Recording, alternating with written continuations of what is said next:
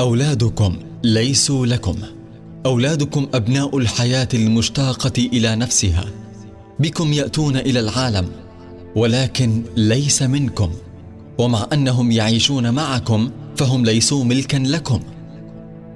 أنتم تستطيعون أن تمنحوهم محبتكم ولكنكم لا تقدرون أن تغرسوا فيهم بذور أفكاركم لأن لهم افكارا خاصة بهم. وفي طاقتكم أن تصنعوا المساكن لأجسادكم. ولكن نفوسهم لا تقطن في مساكنكم. فهي تقطن في مسكن الغد الذي لا تستطيعون أن تزوروه حتى ولا في أحلامكم.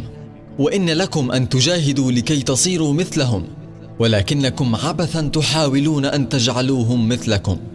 لأن الحياة لا ترجع إلى الوراء ولا تلذ لها الإقامة في منزل الأمس.